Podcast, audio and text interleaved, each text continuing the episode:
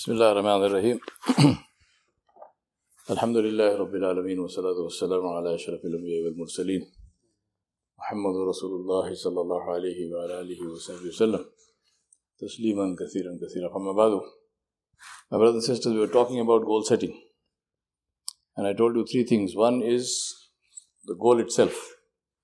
How clearly do you understand the goal? How clearly can you visualize the goal? And can you state that goal in a way which brings tears to your eyes? Something which is so, which shows your passion. As I say, you can't, if it can't make you cry, it can't make you work. Simple as that.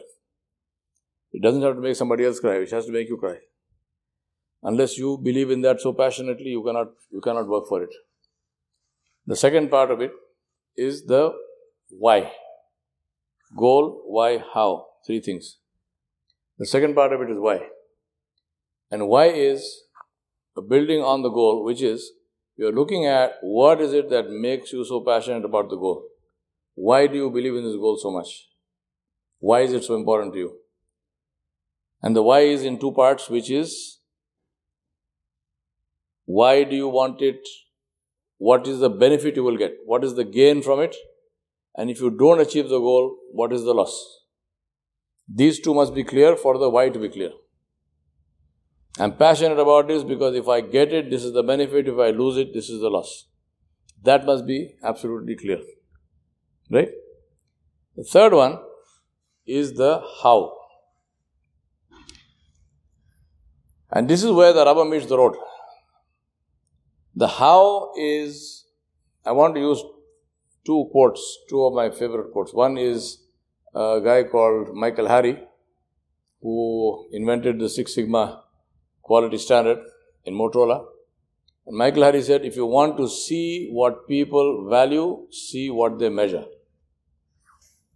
He said, if you want to see what people value, see what they measure. If you don't measure it, you have no value for it. You can say whatever you want, but unless you are counting it, it has no value. That's the, the proof that you value something. The evidence is do you have a measurement for that? Do you count it? And the second quote I want to use is a chap called James Clear who wrote a book called Atomic Habits. James Clear says, You do not rise to the level of your goals, you fall to the level of your systems. You do not rise to the level of your goals, you fall to the level of your systems. That is such a beautiful quote, and that's so true. Because the reality of life is you can, you can talk a great game, but the only thing which counts is if you can hit the ball out of the park. If you can't hit the ball out of the park, you can talk the game till the cows come home, makes no difference to anybody. The only thing that the, the only way you win a game is by what? By scoring. Numbers. Not by talking about scoring. So how? What is the method by which you will achieve your goal?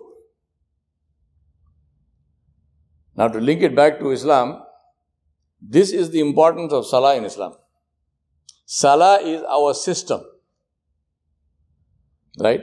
I can claim, I can claim to have, you know, the, the, the love of Allah Jalla Jalaluhu in my heart. I can claim to be the greatest, uh, you know, the greatest uh, devotee and, uh, and the greatest uh, ashiq, uh, in, not in the ashiq mashuk sense of our word, but in the, in the sense of the, of the great, great and glory of the Rasulullah I can claim to be, be all of that. The measurement, the system is the salah. And that is why Rasulullah said, Al ahadul al ahadul ladhi bainana wa bainahum as salah. Faman aradaha faqat kafara. How come qala salatu wasalam? He said the dividing line, the covenant, the, the differentiation between them and us is salah. The one who leaves it has committed kufr. This is the bottom line. Do I pray the first salawat in time and where that is available? In the masjid. By the, with the jama'ah. As Sayyidina Umar ibn al-Khattab said, when Rasulullah was alive, Allah subhanahu wa ta'ala told him who was a munafiq, who was not a munafiq, who was believer, not believer. Because Allah told him this thing. He said, Now the Nabi alayhi salam is not with us. We will go by what we see. What do we see? We see salah. If somebody is praying, Alhamdulillah, we don't see his prayer. Is it a good prayer, bad prayer? Does he have khushu, no khushu? That's not our problem. Does he pray or does he not pray? If he prays, Alhamdulillah, we can say, yes, inshallah, he's a Muslim because we saw him praying. But if there is somebody and he has, we don't know, nobody can vouch for him. We may still say, okay, Alhamdulillah, if somebody says he's a Muslim, he's a Muslim. But the point is, suppose somebody, do you know he's a Muslim? No, Allah, I don't know he's a Muslim because he never prayed. Especially somebody who's living with us, among us, we know him, we, we know the person, he knows us, he knows the masjid, he does not come to the masjid. This is a big problem. This is a very, very, very big problem. I'm not making fatwa, I'm not saying who's Muslim, who's not. I'm just saying this is a very major, big problem for that individual because this is the evidence before Allah Jalla Jalaluhu. This is our system. In Islam, our system is called Salah. Now, this Salah teaches us not just, it is the ibadah of Allah subhanahu wa ta'ala, of course, so therefore it is a fundamental pillar of Islam. But apart from that, it teaches us keeping to a covenant, keeping to a time, living our life according to a system, following a leader, the Imam. Right? Following a leader. And not just following blindly. If the Imam makes a mistake, who corrects him? The person, the Muqtadi. This is the beauty of Islam. The beauty of Islam is we follow the Imam. When the Imam is leading the Salah, if I, if I make sajda before the Imam, my Salah is gone. Right? So I have to follow the Imam. I can't, I can't go, I can precede the Imam. But if the Imam makes a mistake, I don't, fly, I don't follow blindly. I must know what to do. I say Subhanallah, then the Imam will correct himself. We don't say, no, what can I do? That is the Imam. You know, instead of five, rakat, if instead of four rakat, he prays five, I pray five. No, no, no, no, no, you don't pray five. This is the beauty of Islam. Even the followership is done with intelligence, following the knowledge. This is the importance of ilm in Islam. There is no blind following. Many people say, what is the point of blind faith? we should not have blind faith. I say, absolutely, I agree with you. We should not have blind faith. There is no blind faith in Islam. In Islam, faith is with knowledge. The Anbiya alayhi came, bil bayinat. They came with proof, with evidence. They didn't come and say, simply say, I'm saying it, believe me. No. So the final point of goal, keep, goal, uh, goal setting and achieving is what? Is the how. What is your method? How will you achieve your goal? So, based on your goal, what is your strategic plan? What is the roadmap? And what are the milestones on that roadmap? Why do you need milestones? For the metrics. Am I going in the right direction? Am I going at the right speed? Do I have the right resources? All of this comes as part of the strategic plan and the roadmap.